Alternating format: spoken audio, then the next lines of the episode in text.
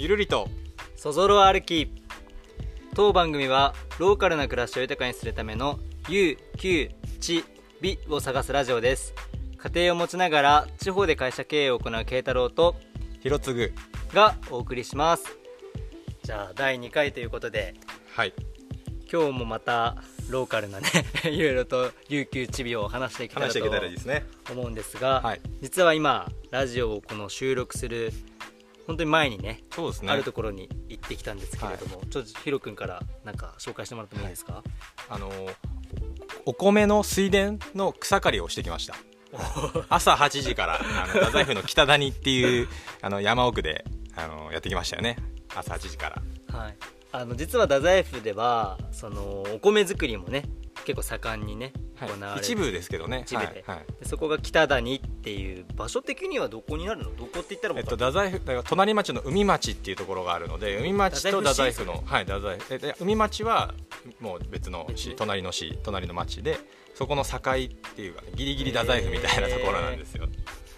そうそうそう、はい、そこで北谷で米作り隊って NPO 法人 NPO の米、北谷米作り隊っていうのがあって、それは九州国立博物館がこちらに建てられた時に一緒に発足した、市民活動の一つみたいですね。はい、そうですね。その米作り隊の方々から、参加のオファーといいますか、はいはい、お声掛けをねヒロ君がいただいて、そうですね、それに参加してきて、はい、今日は、草刈りです。もう田植えがちょうど終わってたので、草刈りから僕ら参加するということでね、どうでしたか？僕は結構農業ね、作業いちご作ったりするんで、そうだよね、の作業はたまにしてたんですけど、そうね、けいちゃんの方は久しぶりのこういうそうそう、実は僕のおじいちゃんが長野で米農家をやっていて、オリ農園ってやつやっていて、そのなんだろうな、農家っていうのが身近ではあったんだけど、まあ、自分がそれをやるっていう機会はそこまでなかったから、うん、すごい新鮮だったし、うん、まさかね今日草刈りでなんていうのマシンっていうか、刈払機っていうのね、刈払機、はい、そうそうそう、草刈り機械、そうそうそうもお借りしてね、そうエンジンブーンって出して、そうそうそうそうちゃんとねヘルメットもして、そう草が飛ばないようにね、そうそうそう、いやなんか結構その米作りというかその農家にも、はい、農業にもいろんな工夫があるんだなっていうのを、例えば今日工夫ですか？なんか例えば、はい、まあ、もちろんそのお米ができるまでにその草刈りをするっていうことも、その栄養分がね、そのちゃんとお米に行くように定期的にしなくちゃならないであるとか、そういったことももちろんそうだし、あとそういった農作業もすごく人力で、アナログなイメージ、悪くは言わないんだけど、その、まあ、イメージだったのが技術が進歩してない感じがね、ただ今日使ったその草払い機だっけ、刈払い機も、鉄の刃ではなくて、はいはい、ワイヤーで切られて安全面にも配慮されたものだったりとか、そう、あとその今話してた草をさ、その自分が受けないようにうまくそうね、顔の部分とか覆うようなやつとか、いろいろあったりして、もう全然汚れなかったしね。そうかもね。だからケイちゃんが昔おじいちゃんがやってた時のね農業を想像すると、それからだってねもう20年ぐらい経ってるわけだから、そうだねそら技術はだいぶ進歩して着るものから何まで繊維まで発達してて、それは多分久しぶりに見た若者からしたらすごいね農業みたいな、意外と楽してこういうこともできるんだとかね、ありますよね。あるあるある。そこ結構驚きだったから、まあ、もちろんねなんだろうな、その体は使うんだけれども、そうね、それは汗かきますね、でもやっぱり、いい汗をかき、でもみんなあれ多分60オーバーのおじいちゃんたちで、そうだったね、すごかったでしょ動き、全然ガンガン動いて、体力あるよね。で米作り隊の面白いのが、まあ、NPO ってさっき言ったけど、その市民がみんなそのお金を出し合って会員を募って、みんなでお米の、稲のオーナー制度っていうことでみんな会員さんお金を出して、でそういう途中育てるところまで体験をしながら子どもたちも含めて、で最後収穫してみんなでお米をいただくっていう、まあ、一連の流れがあるわけですよね。1年毎年会員さんが5、60人ぐらい今、いやすごいよね、みたいな、すごい。でマングーの幼稚園の子供たちのお母さんたちとかも入ってるみたいで、なんかあと芋掘りでとかもね、そうそうそう、お米以外にも芋掘り体験とか、芋も今ねちょうど芋のだから草も今日取ってきました、ね、ああ買ってきました ねちょっと天満宮幼稚園の子どもたちにねぜひ感謝していただきたい実は僕が今日はやったんですよっていうなんかでもいいよね、なんかさ小さな子たちとか、それこそ僕とか東京に住んでたからさ、はいはいはい、なんかなかなか農作業することってなかったけどさ、そうよね、こういうたびにさ自分でそのもちろん農地を持ってやるってなるとすごい大変だけど、うん、そうじゃなくてね、好きな時に行っていいわけだもんね、そうそうそうそう、それはねある基本的にはそこにいるプロの方が管理してくれるわけだから、うん、そこでね例えばその完全市民農園とかで完全に自分だけしか作業しないってなるとさ、枯らしちゃった時にもうやらないってなっちゃうよね、どうしてもね、うんっていうところもあったり、なかなか先進的な取り組みがやっぱずっと続いてるんだなっていうのがあります。いやそうだよね、今日あれですよね、うん、ね、そうそうそうそうそう、太宰府自慢って太宰府天満宮さんが発行している雑誌フリーペーパーがありまして、それのちょうど僕らが行った時に取材班がね来てて次のおそらくね第8号、はい、言っていいのか分かんないんですけど、乗るのかもしれないってことで取材に来られてました、うんうん、秘密っていうか、そうか、まだ分かんないもんね、分かるからね、うん、それはそうでもこの太宰府自慢ちょっとね脱線しますけど話していこうかなと思うんですけど、やっぱ太宰府の雑誌の中で一番おしゃれと言っても過言じゃないぐらい、その写真がすごい綺麗だし、ね、うん、編集の仕方もこう、うん面白いですよね、太宰府自慢っていうことで、うん、その自慢したい人たちが太宰府を自慢したい人たち目線で、うん、その太宰府の文化、うん、例えば鬼すべだったりとか、うん、梅がどういうふうにしてうん、こう育てられてるのかとかっていうところを紹介してるっていう、まあ、人の顔がよく見えるので、そうだね、ただただその、ね、いきなり鬼すべとはみたいなところから始まっちゃうと勉強チックになるとかね、難しくないよね、うんうんうんうん、っていうこのフリーペーパーの良さ、うんこれはなんか素晴らしい取り組みだなと思っていて、そうだね、今日もまたクリエイティブチームの方々来られてて、はいはいね、カメラマンの方、うん、インタビュアーの方ってすごいチーム結成されて、うん、で太宰府天満宮のね関係者の方々も来られてて、すごいいいよね、うん、なんかこのラジオでは少しずつ例えば太宰府自慢で僕らが読んだものとかこれ取り上げたいみたいなやつを、うん、取り上げていってちょっと一つコーナーを作れ、ね、ラジオでコーナーを作れたらなと思うんですけども、ね、まさしく悠久チビが詰まった雑誌だよね、いや本当そうですよ、太宰府天満宮のことだけに限らず太宰府広域を取り上げてますんで、うん、ぜひこれ太宰府天満宮に行った際とかにフリーペーパーありますんで、興味のある方は手を取っていただければなと思うんですよね、純粋に面白いよね、うんうんうん、読んでてそうですね、うん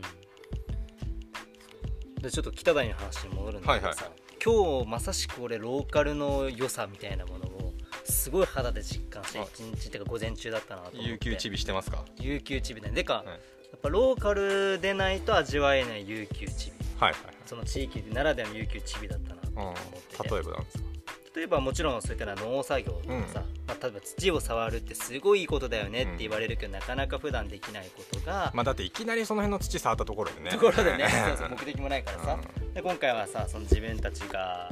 そのなんだろうな最終的にお米になって戻ってくるかもしれないっていうことで目的を持ってそういった農作業に取り組むことができて、うん、でかつ先ほどご年配の方々が多かった話だったけど、うん、普段はやっぱそういった方々と会話する機会ってさないじゃない、そう、ね、自分のまあもちろん両親とかおじいちゃんおばあちゃんあるかもしれないけど、うん、そうじゃない人たちとはさなかなか会話できないから そこでなんかいろいろと教えてもらったりとか、ね、例えば今日面白かったのがさ、うん、農法の中でさ、うん、ジャンボタニシ農法っていう農法が今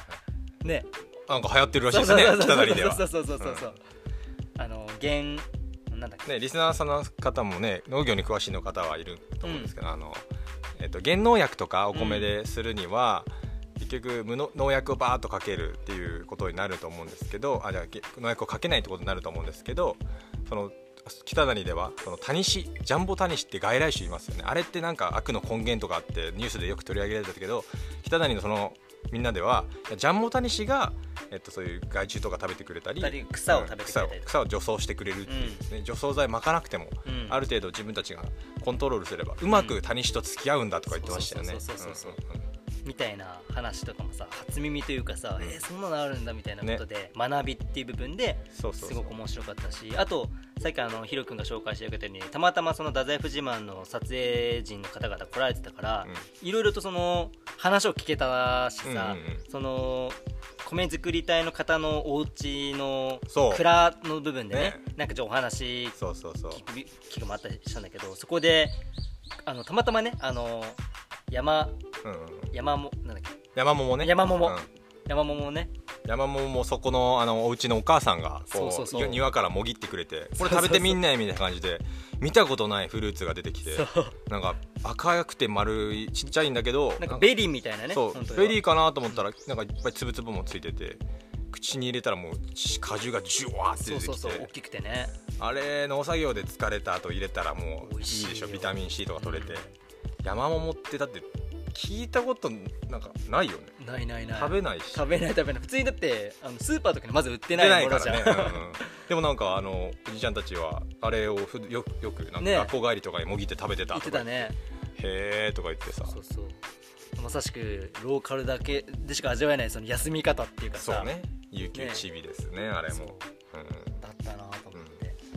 それにしても太宰府自慢の写真に僕ら写りすぎましたねこの雑誌新しいのにもし載ってたら、なんで僕らがいるんだっていうところは多分突っ込めると思いますね。じゃあそろそろちょっと次のコーナー行っちゃいましょうかね、はい、ちょっとそうですね、ちょっと今日の楽しみなコーナーがありますんで、ちょっと有給チビの太宰府自慢の紹介はまた、次回以降やっていけたらなと思います、せっかくこうやって出会ったので、ではですね、念願の僕がずっとやりたいと言っていたお便りコーナーに入っていきたいと思います、まだ2回目なのに何名かお便りいただけて、今のところ6件集まっております。それ言ったら恥ずかしいですけど6件しか集まってないまあちょっと試しにまず身内からちょっとね、やっていこうかなと思ってまして、はい、じゃあちょっとね、はい、ラジオネーム TY さんからです、はい、お住まいの地域は沖縄、はい、今私は仕事の関係で沖縄に住んでるんですが、はい、観光地なのにコロナ禍でお店がどこも閉まっている状況です、はい、仕事以外での県外の移動も禁止されてしまっていて、太宰府に帰れなくなっています。太宰府の方ですね、はい、そこでコロナ禍での太宰府の現状について教えてほしいです地元の状況が気になってます。これは結構切実なはい、ちょっと責任重大な話ですけど、ね、ちなみに感想で第1回目のラジオはすごい良かったです。ご多忙かと存じますが今後のラジオ放送楽しみにしています。ありがとうございます TY さん。どうですか最近の太宰府は。コロナ禍取り上げて言うとやっぱ緊急事態宣言はもう本当今日のまでなんですよ、5月の中旬から始まって、ちょうど私の運営しているカフェもずっと休業要請に入ってたので1ヶ月以上閉めたことになるんですよね、はい、だから結構他の参道のお店なんかもシャッター街みたいになってて閉まってたね、という意味では参道が一番分かりやすいところですよね、やっぱりどうしても人は閑散といつもに比べればね、してるよね、はい、ただどうなんでしょうね、その夜の飲食店がそんなにたくさんあるわけじゃないので、打撃的にはどうなんでしょうね、でもやっぱり人通りが少し少ないって意味ではちょっと寂しかったかもしれないよね、でも来られてる方ちらほらいらっしゃって、太宰府天満宮さんにお参り来られていたりとか、ちょうど5月下旬とかからは菖蒲の池、菖蒲の池は天満宮毎年すごい行ってるんですが、あそこのライトアップもしてたし、お客さん多いし、あとアジサイを手水舎にバーッとお花を切ったものを並べて、あれを皆さんね、あそこでこう写真撮ったりとかスポットになってましたね。あれ例年だとね本当にたくさん来られるよね。あと天満宮関係の行事でいくと6月はあれですよ、半年に1回6月と12月に行われる大祓式っていうのが行われて、その半年の汚れだったりを払うということで6月末は多分行われる予定ですね。そうだね、あとなんかそのリスナーの方の質問に沿って話するのであれば、太宰府ってその物消費ではなくてこと消費の場所として成り立っている場所なのかなって個人的に思ってて、例えば参道は確かに少し閉まってたし、いつもよりその飲食とかね、部分では楽しめるとこ少なかったかもしれないけど、でもさっきも言ったように太宰府天満宮では通年のね行事があって、うん、そこをこう歩くことで楽しむことができるし、体験ですね。そうそう、あとは太宰府のね天満宮以外にもいろんなその例えば坂本八幡宮とか、うん、太宰府成長跡とか含めて回遊することで楽しめる場所がいくつもあるから、うんうんうん、確かにね、うん、それはすごいことだよね。そうだね、あの街ではなかなかないことというか、そうそうそう、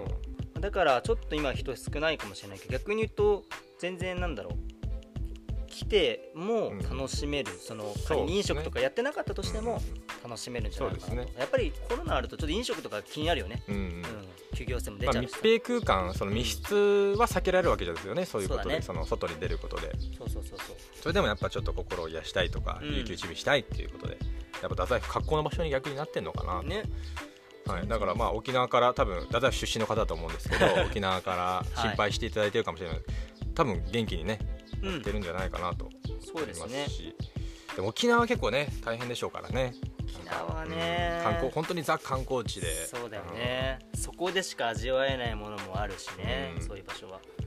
なるほどですね、うん、はい、そんな感じでいいでしょうかね、はい、次のお便りに行ってまいります、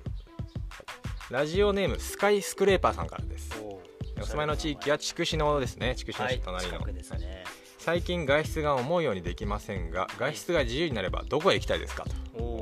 登山なんかどうでしょう。ちなみに私は今年の冬、中央アルプスを攻めます。お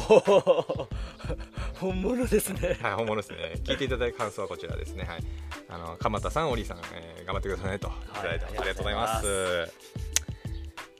すごいですね、登山。僕登山は去年から僕実はハマりだして、はい、山道具なんかも買ったんで、うん、あの九十に去年冬山、うん、雪山でね、雪の中登ってたよね、最高でしたね、うん、いや確かにその外出、去年ねみんなやっぱ緊急事態宣言いきなりは衝撃的で、これ本当にずっとホームステイホームしないといけないのみたいなところで、うん、でも山とかは結構開かれてるとこなので、はい、そうだね、だってあの宝満山って、まあ、ご存知の方いるかもしれませんが、九州で一番ね登山客が多い山って言われてて、あの標高は 1000m に満たないぐらいなんだけど、でも本当にね、なんだろう、その、うん、激しい道よりもあってね、登山のしっかりした満足度がね、そうそうそう、うん、ハイキングじゃなくて山登りを楽しめる場所だなってのはあるよね、うん、片道3時間ぐらいあれば登れるし、ね、どうですか、質問に答えると外出が自由になればどこへ行きたいですかっておっしゃってますけども、なんか完全にコロナも収束してっていうところなんでしょうね。そうだよね。だからといって別に密の空間に行きたいかもしれない。でもやっぱりその、はい、去年からあのコロナになってからさ、マイクロツーリズムって言ってこう、うん、近いところをね、うんうん、楽しもうみたいなことが流行ってると思うけど、うんうん、そういった意味だと、はいはい、太宰府でもまだまだ行けてない部分はあるから、うん、その大太宰府地区ね、うん、大太宰府地区、はい。大太宰府ってのが周辺の、そうそう、はい、あの筑紫地区とかも含めたいろんな歴史的資源が残っている場所を大太宰府っていう風に呼んでるんですけど、はい、とか行ってみたいし、どこかな。僕はもうコロナだから行けないところっていうとやっぱ海外が僕はやっぱあるんで、行きたい、はい、海外僕行きたいですね。やっぱイタリアに毎年行ってるし、イタリアはまずぜひ行きたい。オリーブオイルね、はい、オリーブオイルもそうだし、うん、イタリアのシチリアにね毎年行ってるんですけど、うん、そこにまず行きたいですね、僕は。そうね、でも今子供がいるから、あんまりねすごい遠出が、逆にさ、太宰府からこの近くだったらさ、どう、片道1時間2時間とかでなんかおすすめの場所とかある？うん、この辺の近く、なのでなんだろうな、もしおすすめするならどういう結構ね、はい、あれだよね、太宰府って太宰府というかその九州とかってね、その近い距離でいろんなその旅行の場所があるから、大分とか、うん、佐賀とか、うん、まあ、ちょっと県をまたいでしまうけどもう1時間とか2時間で行けるし、うんうん、そうね、太宰府から全然海とかもすぐ糸島とかね、糸島宗像の方に行けば、はいはいはい、僕だからこの夏はもう海に行こうと思って海水浴、はい、去年からね、それもコロナ禍からできた趣味なんですけど、夏もう人が少ないビーチに行くんですよ、うんうん、でもうそういうとこって海も綺麗なんで、はい、海水浴場に行ってそこでもう浜辺にテント立てていいね、簡易的なでそこでもうビールなんか持ってっちゃって最高だね。電車で行けるとこがあるんですよ。そこちょっとここではみんなに教えたくないんですけど、はいはい、穴場があってそこでビールも買ってってそしたらもう飲めるわけですよね。でこう飲んでで浜辺で僕シュノーケリングも好きなんで多趣味ですね。シュノーケリングしてで魚とこう会話しながら会話できるのそしたらもう一日あっという間。確かにね、なんかあっという間でもうめちゃめちゃいい疲労感に。そうだね。でもう顔も黒くなっていいね、いい感じですよ。僕それ聞いてて思ったのはやっぱりグランピングとかしたいな。あーはいはい、はい、確かに子供、うん、赤ちゃんがいるとちょっと心配だよね。あんまりこう野放図なとこだとそうそうそうなんか焚き火とかさあと夜星見たりとかさ、ね、ゆっくりしたよね。夏でもね確かにそのキャンプ場だと涼しかったよね。去年そういえば一緒に行ったけど、うんうんね、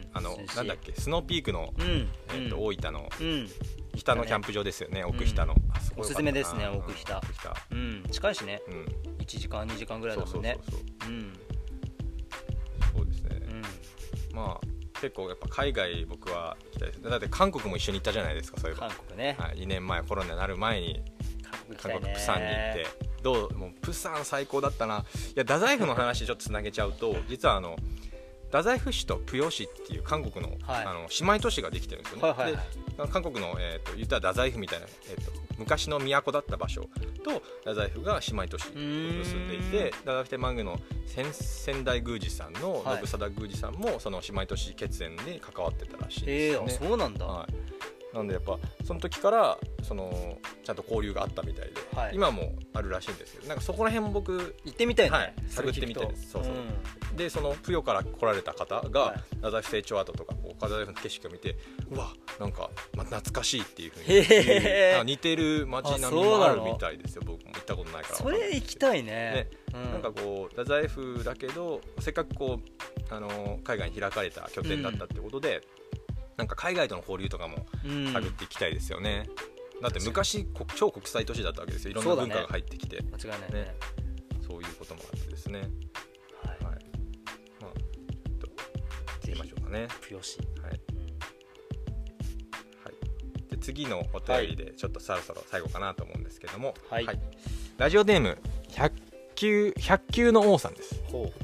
お住まいの地域鳥栖、はい記念のテーマがですね、2人が思うこれから太宰府で流行りそうなものなどあればっていうことです、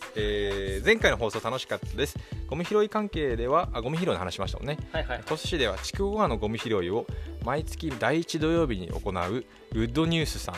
が活動を十数年続けている。すごい、今では100人以上が集まったりコカ・コーラ社とコラボしたり成果を上げていますと。すごいですね。あとゴミ拾い×スポーツではこんなのもありますよ。ポップな感じで、太宰府に似合いませんですけどねっていうことでゴミ拾い太宰府でもゴミ拾い文化ができると面白いですねと、お便りいただいてます。一般社団法人ソーシャルスポーツっていうこの団体のことを紹介していただいてみてますね。へー面白いですね。やっぱり地域でこういろいろ僕らだけじゃなくて面白いね、うん、ちょっとこれはなんでしょうねっていうことで、まあ、質問としてはあれですよ。2人が思うこれから流行りそうなもの、流行りそうなこと、まあ、前回ねゴミ拾いを話してた、流行らせたいものだね太宰府で流行らせだから僕が流行りそうっていうとねあれなんですけど流行らせたいのはもうちょっと和装を取り入れて行くっていうようなこと、はい、浅草とかみたいなイメージ。浅草京都とか浅草とか着物、はい、そうだから昔日本に来てた江戸時代に来てたようなものサムエとかそういうものを普段の生活に取り入れていくみたいな。観光客の方じゃなくて太宰府に住む人たちが観光客は今ねレンタル着物とかそれこそやってますけどじゃなくて住んでる人がっていうのが本当に流行るっていうことになるのかなと思ってまして、うん、もちろんね観光客が流行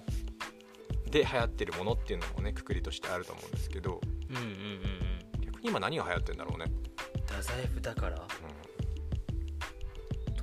ん、まあでもやっぱり和菓子とかさ、うん、そういったものを消費する機会は多いんじゃないかな。例えば梅ヶ枝餅とかさ、うん、のに始まってた和菓子屋さんって多いでしょ、はいはい、バイエンさんとかね、バイエンさんとか、うん、そうそうそう、ね、そういうのなんか多そうなイメージ。僕らが思う太宰で流行りそうなものですからね。僕的にはね、はい、太宰風で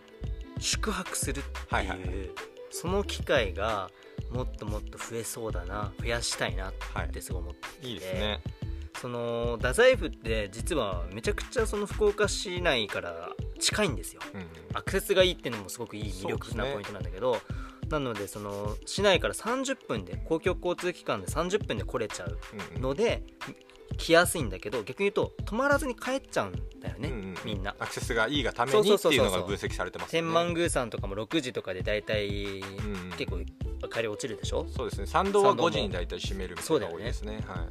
だからその後 みんなまた市内に戻って、それこそ昔あった屋台を食べるとかね、はいはい、中洲の屋台ですね。そうそうそうそうってことが多かったから止まらないんだよね、太宰府市にあんまり人が、うんうん、でも逆に、まあ、コロナもあってその自然的な空間にいることがさ、うん、すごいなんかいいってなってるじゃん、見直されてるじゃない、はい、と思うと福岡市内ではそれできなくて、うん、太宰府市に例えばまあカルティ屋さんとかね、うん、一昨年ぐらいからできてやってるし、はい、古民家をねリノベーションしてされてるんですよね。そうそうそう、おしゃれなホテルなんだけど、はい、まあ、そういったところとか、あとこれからねもっとまた、うん、例えばキャンプ施設とか、うんね、そういったものがなんかできてくんじゃないかなとか、うんうん、そうなんか自分たちが旅行するときに、うん、なんでそこに泊まりたいかってなる、なんなんだろうね、そのやっぱコンテンツ、その街で長く滞在しないとこれ楽しめないよねっていうものがあるから泊まると、まあ、もしくは宿泊施設の魅力ですよね。そうだね、はいはい、そこで時間を消費したくなる、使いたくなる、うん、で僕、ね、その話で派生していくと、流行りそうなもの、流行らしたいなと思うんですけど、うん、ワーケーションですよ。ワーケーション、ワーケーションね、はい、よくね、はいはいはい、ワーク、うん、バケーションを掛け合わせた造語ですけど、うん、これね、なんか結構ニュースとかでも実際こう仕事の効率が上がったみたいな、は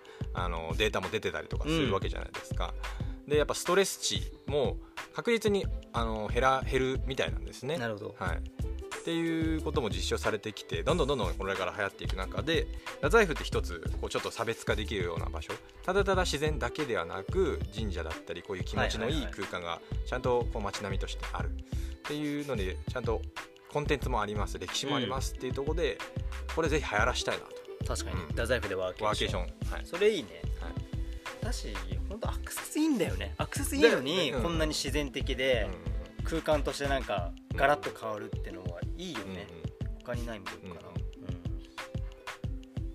あとまだありますよ、まだある、はい、スタジオはいはい、はい、撮影スタジオ、うん、というか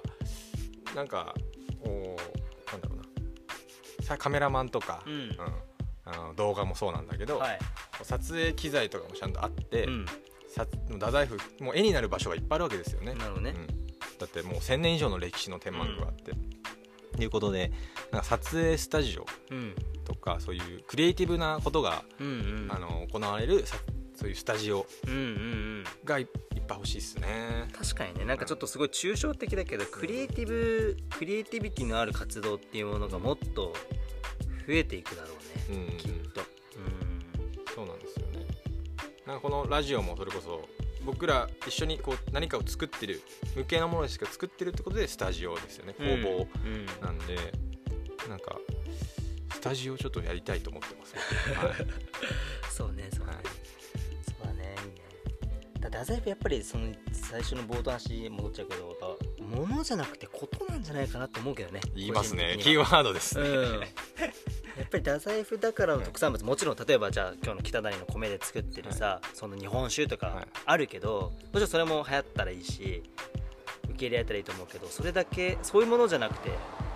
ここだからできること、うんうん、そうですねっていうのがさ、うん、魅力じゃないかな、うんうん、でものづくりも結局その背景、ただただものを作る工場と別に、うん、そのなんでそのどういう、ね、成分で作ったのかみたいな、はい、背景はそれこそことですよね、うんうんうんうん、だからそのことを醸成される街っていうか、はいはい、ものももちろん作れる側面はあるんだけど、どちらかというとそのストーリー作りを一緒に太宰府で集まってできるっていうような街にできたら、太宰府から発信するみたいな、その太宰府から発信することが良くないみたいな、そういう風になっていってくれるといいのかなと思うんですよね。確かに、うん、確かに。まあね、この太宰府自慢さんとかもね、さっき取り上げたザ・フリーペーパーさんも、はい、そういったことも多分意識されてるのかなと思ってますし、うん、それもいろいろなこうアーティストの方とコラボして、はい、ね、神社なのに面白いですよね。面白い、うん、なんか全然取り組みが他とは違うよね、うん、やっぱり、うん、いうところで質問に答えられてますかね。はい、ありそうなのは、まあ、ちょっとぜひね、いやでもね、やっぱトスでもこうやって行われてるんですね、川沿いのゴミ拾い、うん、これやらないといけないですね、僕らも、ね、うんうん、絶対やらないといけない、うんうん、そうですね。じゃあ今日はそんなところでいいでしょうかね、お便りということで、はい、次回は、はい、次回太宰府自慢とお便りでいただきます、うん、ぜひまたですね、あのリスナーの方、これを懲りずにですね、何度でもお便り募集してますんで一人一回じゃないから。そうだね、うん、で、まあ、なんだかんだ毎週その僕らもね太宰府でいろんな活動してるから、うん、そういったこともねまた紹介できたらいいよね。そうね、今日は本当良かった、良い一日でした。北谷良かったよ、すごい良かった。行ってみてほしいよね、皆さんにね、北谷ね、何もないんだけどね、何もないのがいいんだよね、うん、そこはめっちゃ広いし、うん、はい、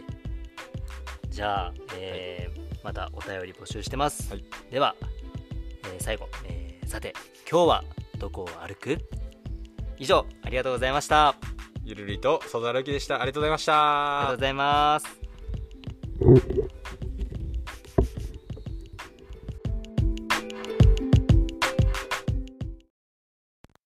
ゆるりと外歩き、当番組はローカルな暮らしを豊かにするための U、Q、地、美を探すラジオです。家庭を持ちながら地方で会社経営を行う慶太郎と広次がお送りいたします。はい、じゃあ本日もラジオの時間がやってきました。よろしくお願いします。はい、よろしくお願いします。週に1回っていう頻度ちょうどいいねそうね、本当飽きずにやられてるんで、はい、3回続けばこれが継続していくとよく言われますからね3日坊主じゃないということで、はい、ありがとうございます。いつも見てくださってる皆さんも、ね、本当にありがとうございます、はい、ありがとうございます。では今日のテーマ、はい、お話できればと思うんですが、今日はですね、まあ、僕らがローカルを拠点に活動しているということで、うん、ローカルにはつきもの、何かというと少子高齢化に伴う空き家問題について、うん、はいはいはい、ちょっと僕らの視点でお話ししていけたらいいなというふうに思っています。はい、はい、直すか空き家問題、そんなに興味あるんですかちょっとね、まあ、後ほど話そうと思うんですけど、今僕らが、新しく動かしていこうと思っているプロジェクトがちょっと空き家の問題というか、空き家を活用したものにも関わっていくものなので、今回取り上げたいなと思っていて、うん、まあ、ローカルにお住まいの方であれば空き家問題っていう言葉は多分聞いたことがある方多くいらっしゃるんじゃないかなと思うんですが、ヒロ君、空き家問題なんかどんな印象ありますか？いや、もう空き家ありすぎでしょっていうのですよね。ただ僕はなんかその空き家になるにはそれなり理由があるので、うん、それはそれで空き家になることでチャンスなこともあるんじゃないかなとか、はい、ポジティブな側面もあると僕は思ってますね。そうだね、うん、僕らの視点はそれがピンチじゃなくてチャンスだなっていうふうに思ってるっていうことなんだけど、まあ、一応その空き家の問題っていうものが具体的にはまあ、一応いくつか挙げられていて、まあ、例えばその管理っていうものができなくなるから、まあ、例えば、景観を損なうであるとか、あとはなんだろう、そのゴミとかがもし、部屋の中にあったらそういったような、まあ、環境の問題にもなったり、あとはやっぱり、防犯の部分とか、あとなんか最近だと結構火事多かったりするじゃない、うん、ああいうのも結局火がその古い家についてしまってとかっていうこともあったり、まあ、結構いろんな問題が、あるんだよね。なんで空き家になっちゃうんだろうね。その少子高齢化ってさっき言ってたけど、少子高齢化だからなっちゃうんですか？なんかいくつか多分、理由はあると思うんだけど、多くはその実際もう住まなくなるっていうことで、結局例えば、お父さんお母さんとかおじいちゃんおばあちゃん世代の方々が住んでいたけれども、うん、まあ、例えば、亡くなられたりとか、あとはまあ引っ越されたりとかして残った状態で、ね、それが相続はするんだけれども、自分たちももともと別の場所に住んでるから使わないであったりとか、そういうのが空き家になる理由としては多いみたいで、実は空き家の数って、めちゃくちゃ多くて。マジっすか。でここでちょっとクイズなんだけど、はい、空き家全国で何棟あると思う？それはまあ一戸建てとかアパートタイプとかも含めて。これもちょっと僕申し訳ないですけど、はい、ちょっと万の単位だと思うんですよ。お、はい、100とか1000じゃなくて、はいはいはい、だからもう万なんで、5万個5万個、はい、あるんじゃないですか。とてもいい線いってない。いってないのか全国で実は空き家の総数自体は800万個。800万。結構桁違くない？想像してる40倍だったね、これの予想の。全国では800万個空き家がある。まあ、これちょっと今僕が見てるデータが2013年のデータだから、うん、多分今もっと増えてるね、うん、増えてると思うんだけど、うん、800万個あって、でその中で僕らが今活動してる太宰府市には、うん、3500個。うーん、太宰府市だけでも3500個が空き家。もったいないね、うん、それだけ問題を抱えてる人がいるし、活用されていない場所ってものがあるっていうことだよね。なので、まあ、これは本当にローカルにはつきものなものだから、うん、このピンチを、まあ、チャンスに変えたいなっていうことを思ってて、うんうんうん、まあ、いくつか取り組みをしていきたいなと思っています。いいですね。で、まあ、それを考えるにあたって、まあ、実はヒロ君がね、はい、この空き家活用っていうものは実は体験があるんだよね、はい、そうですね。体験、うん、カフェをやってるんですけど、今太宰府でそのカフェ自体ももともと自分の、昔住んでた家を、まあ、僕がだから大学から帰ってきて U ターンした時にはもう空き家というか、もう使われてない状態ですよね、はいはい、それは本当に空き家になってたんで、そこをやっぱもったいないなと思って。もともとあれだっけ、はい、おじいちゃんのお家なんだ。そうです、いや、もともと僕ら家族が住んでて、はい、父親たちと、はいはいはい、でその後、引っ越ししたので、うん、祖父がアトリエとして使ってたんですよ ね、書道の、うんうんうんうん、でも祖父もだんだん使わなくなって、はいはい、で U ターンしてきた時にはもうもったいない空き家物件になってたっていう状態だったんですよね。だから身内だったらまだね、そこに着手し、まあ、僕が U ターンしてきたからそこに問題にすぐ直面できたけど、うん、これが例えば次の世代が帰ってこないってなった時に、はい、やっぱそういう問題が起こってくるんでしょうね。そうだね、うん、なんかすごい分かるよね、全国で空き家が生まれちゃう理由はね、うんうんうん、ね、だ例えば東京にとかいろんなね、その子供がいろんなとこに行ってしまった時に、うん、そんな空き家あるって言われても、 そうだね、いやそれもそっちでやって親の、ね、問題でしょっていうことになるわけですよね、うんうん、うん、そうだよね。でだからそこを今は、活用してカフェとして。そうですね、最終的に今カフェとして継続してるんですけど、はい、なんか今そのヒロ君が活用してるのも一つその空き家の活用方法として、うんうん、例えばカフェみたいな、そのいわゆるそこで何かしらの新しい展開をしていくっていうこと、まあ利活用していくっていうことだと思うんだけど、はいはい、なんかそれはあれ、ね、福岡でもいろんなその今空き家活用みたいな動きがあって そこに今ヒロ君も関わりながらいろんな事例を学んでると思うんだけど、はいはい、なんか他にはどんな風な活用の仕方とか聞いたりとか、はいはい、うん、見たことある、うんうん、もう前提として九州自体が DIY とかね、リノベーションっていうのが実はかなり先進、はいはい、最先端と言われててですね、そうなんです。最近結構増えてきたよね、リノベーション物件ってね、はいはい、そうなんですよ、うん、あんま大きな企業が九州にないっていうのが実は特徴で、なるほど、はい、その影響もあってやっぱその民間、小さな民間、うん、中小企業がもう自分たちでやるしかないってことで空き家問題に直面していく中で、そういった民間が勝手にもう自分で空き家活用しちゃうみたいなパターンが結構あって、うんうん、でその中で結構九州で先導を引っ張ってやってる団体があるんですけど、はいはい、それが九州 DIY リノベウィークっていうのがですね、うん、ありまして、最初は福岡 DIY リノベウィークっていうところがスタートしたんですけど、去年からもう九州に広がってこういった動きに民間でだから自分のビルオーナーさんとかアパートのオーナーさんとか、はいはい、空き家のオーナーさんが、うん、いろいろな自分たちの悩みを持ち合って、うん、その地域ごとに自分とこの、未活用資源空き家をどうなんだろうな、再活用していったっていう事例がもういくつもあるんですよ。で例えば、まあ、うちも実はその手法にのっとって、うん、でこの DIY リノベっていうのが実はポイントで、はいはい、単なるリノベーションというのはその前からあったことですよね。リフォームとかが始まって、リノベーションというのはそうやってもともとは古い物件をもうめっちゃ生まれ変わる、うん、かっこいいものにしますみたいなんだけど、それってまあある種お金があるってことが前提なんですよね、はい、有名な設計士さん建築家に頼んでかっちょいい物件を作って大きな家賃を得るために行うことなんですけど、はい、まあ、それも人口が増加している時代だったからそれがすごいうまくいってたけど、今人口減少時代なんでこの、リノベウェイク DIY リノベウェイクっていうのはオーナーが自ら DIY やりますとか、はい、あとはその入居者自身に DIY やってもらいますみたいなパターンなんですよ。これ新しくないですか、ね、普通だって住む時とかテナントからいる時って普通に不動産のスーモとかで検索して、はい、もう本当条件で見るみたいなところを、そのオーナーさんがその使い方も自由にどうぞとか、あとオーナーさん自ら DIY で作りましたみたいなところが最近増えていってるみたいです。なるほどなるほど。具体的に例えばですね、博多の有名なところでいくと霊善荘ってとこがあって、はいはいはい、多分福岡にお住まいの方は絶対霊善の聞いたことありますね。そうです、霊善公園中須賀端商店街のすぐ近くなんですけど、そこ築50年以上のアパートビルで、まあ見た目すごい古いんですけど、なんだろうな、いろんなそこの、まあ、何部屋あるかちょっと忘れちゃったんですけど、いろんなそこも、オーナーさんの考えで、自分で入居者さん DIY してください、リノベーション自分でしてくださいっていうやり方で、家賃がその代わり最初安かったりしたんですけど、はいはい、結果的にもういろんなそういう、それだったら私入りたいみたいな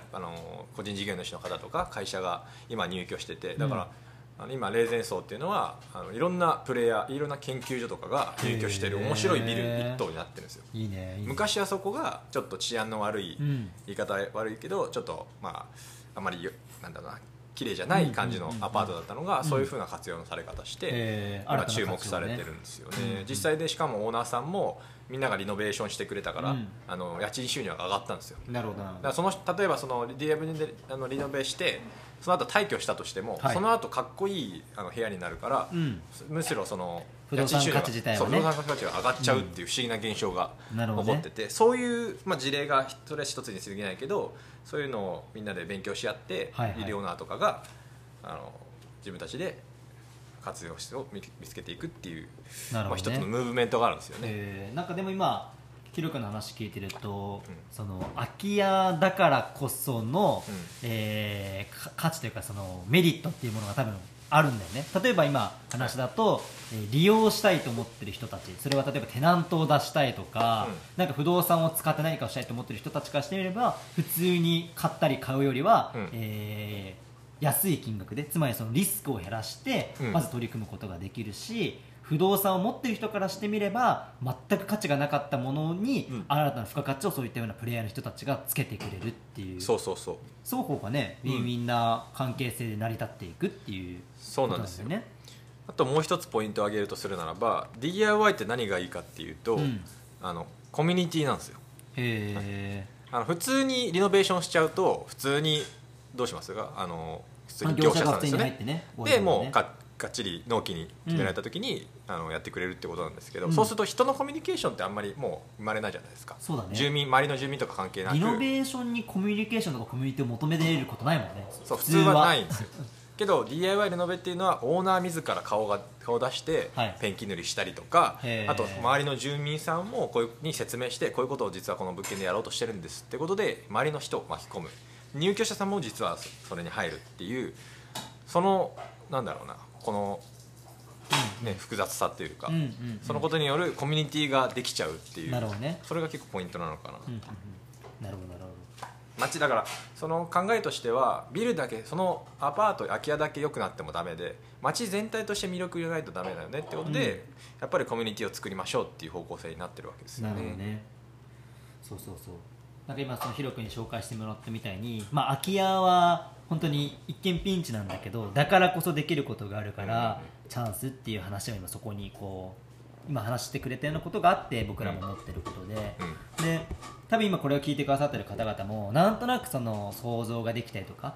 するのかなと思うんだけど、とはいえこう実際にどんなものなのかとか見てみたり体験してみないと、とはいえわからないじゃないですか、どんなことも。そうですね。ってことで、まあ、ちょっと僕らその太宰府市で、そういったような空き家を、そのリノベウィーク DIY リノベみたいな手法にのっとって、利活用していくっていうことに、取り組みたいなと思っていて、ちょうどね、今日たまたま、行ってきたんだよね。行ってきました。ある面白い案件にね、巡り合いましたよね。そうそうそうそう、ご縁でね、僕紹介していいですかね。はい、新崎アパートっていうですね、はい、古いアパートに行ってきたんですよ。はい、あれです。太宰府線の五条駅っていう、二日市の隣だね。はい。本当駅から近くて、で場所的には学園、大学が結構周りに2個あったりとか、中学校もすぐ近くにあって、学園通りっていう名前の通りにあるんですよね。そこが実は変なことで僕が知り合ってですね。そこの運営会社から実は声かけられて、僕がこうカフェをこうやって古民家を活用してるってことで、じゃあちょっとうちにもなんかアイデアちょうだいよみたいな感じで誘われて見に行ってたら、いや面白くて、やっぱ家賃が激安なんですよまず。そうだね。はい、まあそうだね。もう再生させたいがたら、再生させたいのにいきなり家賃高かったらちょっとこっちも協力しづらいけど、めちゃめちゃ安くて、いくらだと思います？いやとはいえね、3万4万は言うてするでしょ。で 1K ですね、ワンルーム、1万5000円ですからね。激安だよね。激安ですもう。すごい安いんで、はい、まあ、その賃料でもって、いろんな人に、まあ、1年前からぐらいですね、そうやって誰か住みませんかみたいな、誰か住むんじゃなくてですよね、ここでなんか商売しませんかみたいなですね、事務所として使ってもいいしみたいな。それで1年も経たないうちにもう実は埋まっててですね、もう残り実はあと1部屋しか空きがないと、すみません、全部で何部屋でしたっけね、12全部で何部屋でしたっけ、入居者さんの方十何部屋あるんですよ、16部屋、うちもう15部屋あると決まってるから、すごいね。いやすごいよ本当に、やっぱそれだけもう実際興味があるんですよみんな、自分なんか、まあ、サードプレイスっていうとねあれですけど、なんか自分のなりわいをやりたい場所とか、ちょっと家と仕事場とはちょっと別の場所とか、あとはやっぱり今結構個人で事業する方も増えてるんで、やっぱそういう需要あるんだな太宰府にもってことで。そうだね。で、僕らその今新崎アパートっていう場所をまあ活用させてもらって、コミュニティを動かして拠点にしていきたいなっていうふうに僕らは思っていて、結局僕らの今プロジェクト自体がこの太宰府市を今座中心とした地域資源を活用したいろんな体験っていうものを町の人たちと作っていきたいと思っているので、そういったふうな人が集まる場所とか、関われる接点っていうものを作っていくのに、その場所、いいんじゃないかなっていうことで考えてるんだよね。でさっき言ってくれたようにそのリノベする DIY するっていうの自体も、その興味ある方々がいらっしゃるから一緒に作っていくっていうこととかね、あとはさっき言ってくれたように学校が近いってことで学生たちもたくさん通る場所だから、例えばそういったふうな新崎アパートの、駐車場とか、周り使って、例えばマルシェとかもしやったらいろんな人を巻き込めるかもしれないし、ね、そんなふうなね、僕たちなりの活用が ねできるのかなっていうふうに思ったりしていて、何か他にもこうやりたいこととかありますか？その新崎アパート以外ですか？そうそう、あ、新崎アパートを使ったさ。いやもう僕の中では一部屋余ってるんでもう借りちゃおうかなと思ってますよ。この有給チビで借りて、まあ、さっき言ったように、拠点が欲しいんで部室みたいにして作って、そこでラジオ収録してみたりとか、いいね。はい、やっぱ拠点にしたいなと思ってます。でそこで、まあ、僕らのことも顔を打ってですね、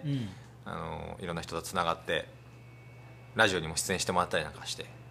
そうだね。なんかやっぱり あとあれだよね、ゆくゆくはそのさっきも言ったように太宰府には3500個もその空きがあるから、新崎アパートはそのうちの一つでしかないから、なんかもっとこういろんなところで、価値がないもの、空き家ってつまり価値が今現在ないものじゃないですか、だからそれをうまく活用して価値を作っていくってことができれば、それをいろんなところでこう発展させていくと、間違いなくその町が抱える課題解決にもなるし、暮らす人々の新しい楽しみも絶対つながっていくと思うから、これをね一つ成功させてというか、いいきっかけにして、いや結構さ、その近くでね面白かったのが、僕その近くの喫茶店行ったじゃないですか、空き家のね3軒隣ぐらい、でその間のテナント全部それこそ空き店舗になってたんだけど、3軒隣ぐらいにこのまた名前言っちゃうんですけど、ペーパードールっていうね、なんとも言えないこのレトロな喫茶店がありましてそこ行ったらね、いやなかなかよく迎え入れてくれて、なんかいい方々だったよね。なんか若いのが来て、なんかいいねみたいな感じで言われて、なんか結構ウェルカムで、なんかすごいいろいろサービスしてくれたじゃん、すごいあったかい感じで、また行きたいなと思ってさ、なんか意外と閉鎖的なのかなと思いつつ、ちゃんと、ね、こちらも、ね、うん、別に悪いことするわけじゃないから、うん、なんかこうやって若い者が入ってくれたら意外と喜んでくれたりする人もいるんだなと思ってですね。確かにね、うん、てか今の話聞いてると、その遊休ちびっていうのがさ、僕らの場合は地域資源を活用したとか、はい、いわゆるそのまだこう価値をなんだろう広く知れ渡ってないものをうまく活用してっていう思いがあるじゃん、うんうんうん、と思うとさ、それこそ空き家こそまさしくそうで、で、はい、その空き家になってしまってるってことはその周辺もさ少しその寂れてしまってる場所だったりもするから、ね、そこでなんか新しい価値つけたり、今言ったみたいに新しくこの喫茶店いいなみたいな、ね、気づけられたり、ねね、でそうするとそのすでに頑張って今やってらっしゃる方からしても新しいお客さんにもなり得るわけだし、そうだね、ね、なんかやっぱそういう人が周りに増えた方が楽しいじゃないですか、街としても、ね、あ、そう思うとやっぱりなんか一つその場所というか、うんうん、そのなんだろうな、地理的なポイントを起点に広げていくと、そこの部分で有給地域めっちゃ広がるね、うんね、うん、なんか僕あと歩くとかそこの拠点があるだけで、うん、そのオンラインではやっぱりそのなんだろうな、オンラインだとたまたま知り合うとかってないじゃないですか、オンラインだとたまたま会うとかってないじゃないですか、うんうん、基本的にもう設定して予定組んで話すんだけど、オンラインだとけどオフラインでああやって拠点があったり街にうん、拠点があると歩いたりするだけで、うん、なんかたまたま知り合う人とかできて、うん、たまたま世間話したりとかして、うん、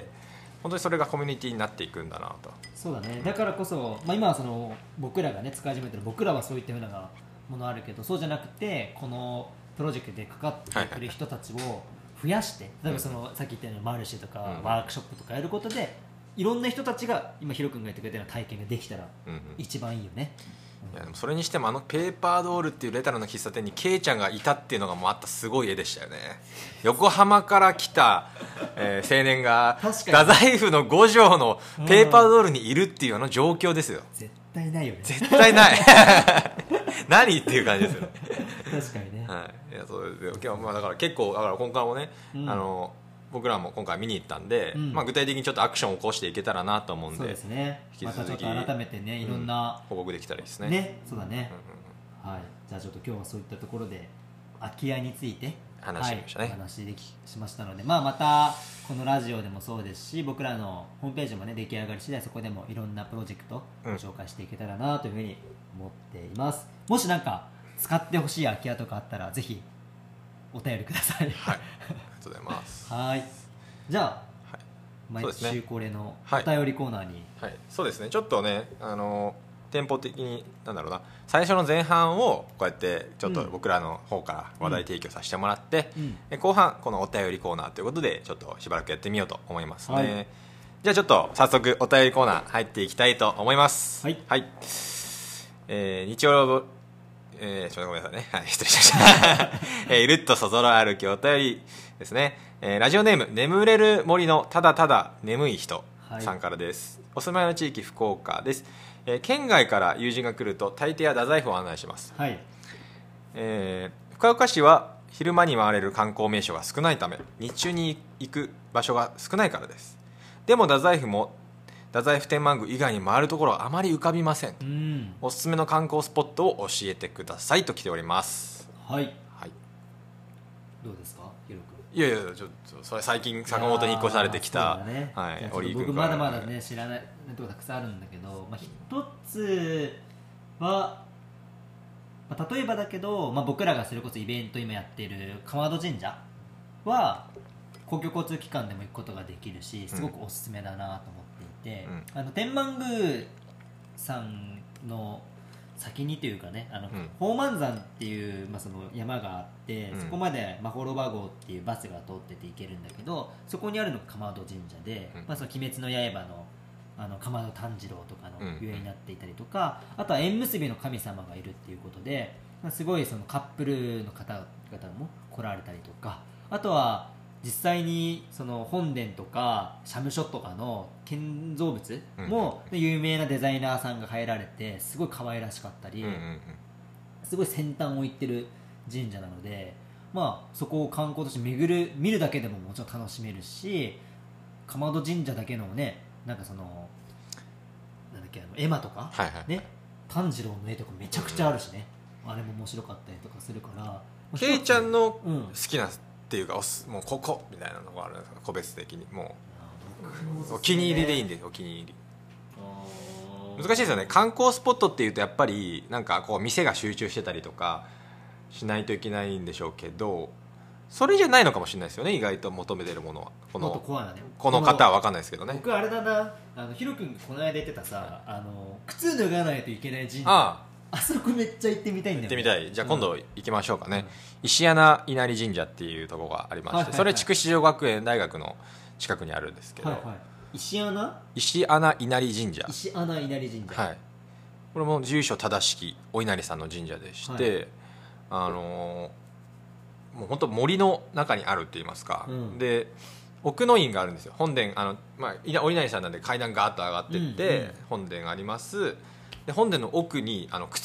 これ以上は、靴脱がないといけませんっていうところがあって、面白いね、神社で靴脱ぐなんてしたことないもんね。そう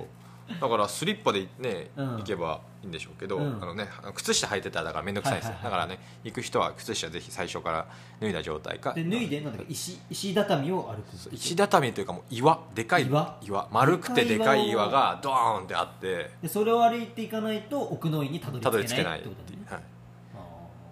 めちゃめちゃ神聖な感じですよ。なんかそこでさスイッチ入りそうだよね、なんかその靴を脱ぐっていうことがさ、一気にさ、そうそうそう、それめっちゃ結構で、石谷稲荷神社の宮司さんとかが、うん、なんだろうな、最先端な方で、はいはい、そこでプロジェクションマッピング的なことをしたりとか、うん、結構活動的な方なんですよ、はい、面白いね、だったりとかですね、まあ、石谷神社はぜひおすすめですね。そうだね、うん、例えばね、太宰府天満宮以外にも面白いところめちゃくちゃあるから、まあその有名どころで言うと、まあ、うちの近くにある太宰府成長跡、はいはいはい、まあ、多分太宰府市にお住まいの方は絶対に行ったことあるけど、うんうん、福岡市から来る方とかは多分そこまで足伸ばすことあんまないかもしれない、うんうん、成長跡とあと坂本八幡宮のあたりとか、うん、だからエリアとしては正直、太宰府天満宮エリアっていう大きなエリアがあって、はい、まあ、コリコカフェも そのエリアに入ってるんですけど、あとは、うん、さっき言った鎌野神社の内山エリアですね、うん、山の方の、はいはい、あとそっちの成長跡の方ですね、成長跡の周辺に坂本八幡宮、霊場で有名な、うん、完全音寺エリア、完全音寺もありますし、うん、っていうこの3カ所がまあ今やっぱメインで、全部バスで一応回れるような状態になってます ね。だからこの100円バスが太宰府市営のバスがあって、これがすごいよね、まあ、ホロバー号っていうのがありますんで、これを活用すると大体もう多分1日、うん、午前中から午後十分楽しめるんじゃないですかね、巡れるね、はい、うんうんうんうん、ですね。なんかあと神社以外だとある、やっぱ 食じゃないですか、食、はい、例えば もちろん参道のね梅ヶ餅はもちろんなんですけど、ね、うん、僕鎌野神社のね内山の三蔵っていう、最近僕結構ハマってるとこあって、自撮りの炭火焼きのところで、はいはいはい、めちゃめちゃ雰囲気あっていいですね、あそこも、うんうんうん、まあ、結構予約しないと入れないぐらいの時もあるんで、一応、はいはい、確認して電話で予約した方が確実ではありますね。そうですね、はい、なんかちょっとまた僕たちもね、いろいろといろんなつながりもできてくるから、ね、なんかコアな観光スポットなんかお伝えしたよ ね。それこそちょっと今日は時間があれだから話しきれないけど、天満宮言うてもさ、うん、いろんなものなんじゃん、ね、境内アートとかさ、はいはいはいはい、境内アート、これはもう今日は紹介しきれない、うん、紹介しきれない、うん、そうそうそう、天満宮もね、ただね、お祈りっていうかそれだけじゃないんだよね。そうそうそう、いろいろ見どころたくさんあって、ね、見どころだって博物館もあるんだから、あ、旧博の話もしたい ね、うんうんうん、あと今日それこそ朝行った天下稲荷ですね、うん、はいはいはい、とかね、いろんなネタがいっぱいあるからね。そうそうそうそう、あ、なんかでもすごいいい質問いただいたな、はい、なんかこれご紹介したよね、一応きっかけにね、うん、ちょっといろいろ応用させてください。はい、じゃあまたあと1件ぐらいいきましょうかね。はい、はい、ラジオネーム百泊を終わらしたいさんから来ました熊本県高森町からですね、はい、阿蘇の方です、阿蘇、はいはい、僕は最近まで神話が苦手でしたと。神話、はいはい、絶対嘘やんが頭によぎって話が入ってこなかったからです、うん、しかし最近大人になって心に余裕が生まれてからは、目の前にある岩にストーリーをくっつけたり、山の由来などが意外と面白いことに気づきました、はい。鎌野神社（アニメ文化）も、うん、現代の神話なのかなと感じています。うん、確かに。ゴミ拾いにしても落ちているゴミに一つ一つストーリーを作って1週間展示しても面白そうだなと感じました。ゴミを捨てるなと変なストーリーを、つけられる街太宰府というラジオ番組を聞いてみたいです。毎回拾ったゴミでワクワクするストーリーをお願いいたしますと。なかなかハードルの高めのなんかすごいですね、この方ね。何でしたっけ、百泊おらしたいさんからアイディアの宝庫なんじゃないですか、この人。そうですね。っていうことなんか深いような気もしなくもないですね。深いのかもしれないですね、これ。はい。結構ですね。はいはい。ストーリーですね。だから前回ゴミの話したんですよ、そういえば。はいはいはい、プロギングというか、ね、トスの方から、うん、トスではこういう活動、筑後川ではこういうゴミ拾いをやってますよっていうことで、うん、確かにね、ゴミ拾いやりたいとか僕が言ったじゃないですか、はいはいはい。そこでのこの多分アイディア出していただけると思うんですよね。神話を、そうですね、だからストーリーを、だからストーリーですもんね。太宰府天満宮にしても、うんうん、だから宗教全体に関してもストーリーですし、うんうん、ゴミにストーリーを作れるという、ね、これアートですね、多分。ゴミをアートに見立ててみたいな。そうだね。ちょっと高度すぎて僕にはまだなかなかいやでも多分この質問者さんだったらできるんですよ、多分。今日何拾ったゴミ僕タバコの吸い殻と、うん、雑誌の切れ端。はいはいはい。あ、そう、ちょっと朝ね、実はゴミ拾いしたんですよ、ね。ですね。それでアートしてってことですか、それは。振りは。いやいや、なんか特徴的なものあったかなと思ってさ。特徴的なのは、太宰府はまずゴミが少ない。そうね、今日走ったとこはそうでしたね、たまたま。そうだね。うん、そう、これ難しいお題だね。拾ったゴミでワクワクするストーリーをお願いしますということです。ゴミを捨てるな。と変なストーリーを作れる町太宰府、うんうんうん。でも今日さ、雑誌1個拾ったじゃない、うんうん、でちょうどあれだったよね、白川沿いのベンチの下にね、うん、あったが、うん、太宰府だじゃない、その雑誌が1冊ね落ちてたんですけど、うん、なんであそこに雑誌読んだんだろうね、きっとね、その椅子に座ってじゃない、外でわざわざ読んでそこでわざわざ捨てたってこと。そうそうそうそう、うん、なんかあるのにそこで例えばだけど、そっからね、記事でないように、はいはい、めちゃくちゃ憤慨するようなことだって、もうこれやってられっかよみたいな。なるほどね。その勢いで、だってさ、確かにタバコの吸い殻ちょっと捨てるとかは、まあ、よく目にしたことはよくないことだけどね、はいはい、だからさ、雑誌一冊捨ててくってさ、結構勇気必要じゃない。ハードル高いよね、なかなか捨てづらいよ、雑誌一冊って。でかいしさ、相当喜怒哀楽強いね、その人だから。いや、そうよ、きっと、うん、なんかそこで目にしてはいけないもの見たのか、うん、なんかあったんでしょうね。何だったら逆に怒ったりします、雑誌見て。なんだろうな。まあ多分自分を批判されてる。そう、自分批判ですよね。やっぱ自分のなんか店取り上げられてんだけどなんか軽口のコメンテーターがなんかすごい悪いこと言ってたみたいなね、うんうんうん、なかなかないでしょうけどね。何の失礼。雑誌読むってさ、興味がある雑誌なんかまず手に取らないじゃん、そもそも、うん、手に取って見たいものあって見てみたら違ったっていう、それって確かに振れ幅でかいよね。感情の起伏が半端じゃない。希望を持って期待をしていて、そこから奈落の底に突き落とされるっていうさ、うん、そうね。それ誰なんだろうね。おじさんかな、やっぱり。結構やっぱおじさんで、うん、60代ぐらいの男性で雑誌でも読もうかなみたいな、うん、おこれ面白そうみたいな買ってみて、何の雑誌だったのかちょっとごめん忘れちゃった、何の雑誌だったのあとめちゃくちゃなんか好きな女優結婚したとかね、新垣結衣のファンなんじゃない何の話だよっていうことでね、まあ、ゴミを捨てるなという街、ね、ゴミを捨てちゃいけない街にてか、まあすでにだいぶなってんだけどね、うんうん、よりこうなんか面白い方面で、うん、なんかちょっとあれだね、ちょっとエピソードつけるのすごい難易度高くて今うまくできなかったんだけど、うん、なんか特徴的なゴミがあったら紹介していこうよ。ああ、それいいね、うん、それでこう我々なりのストーリーを紹介してくるんで。そうそうそうそう。実際ちょっともうね話時間があれですけど、実は今日朝ね、ね、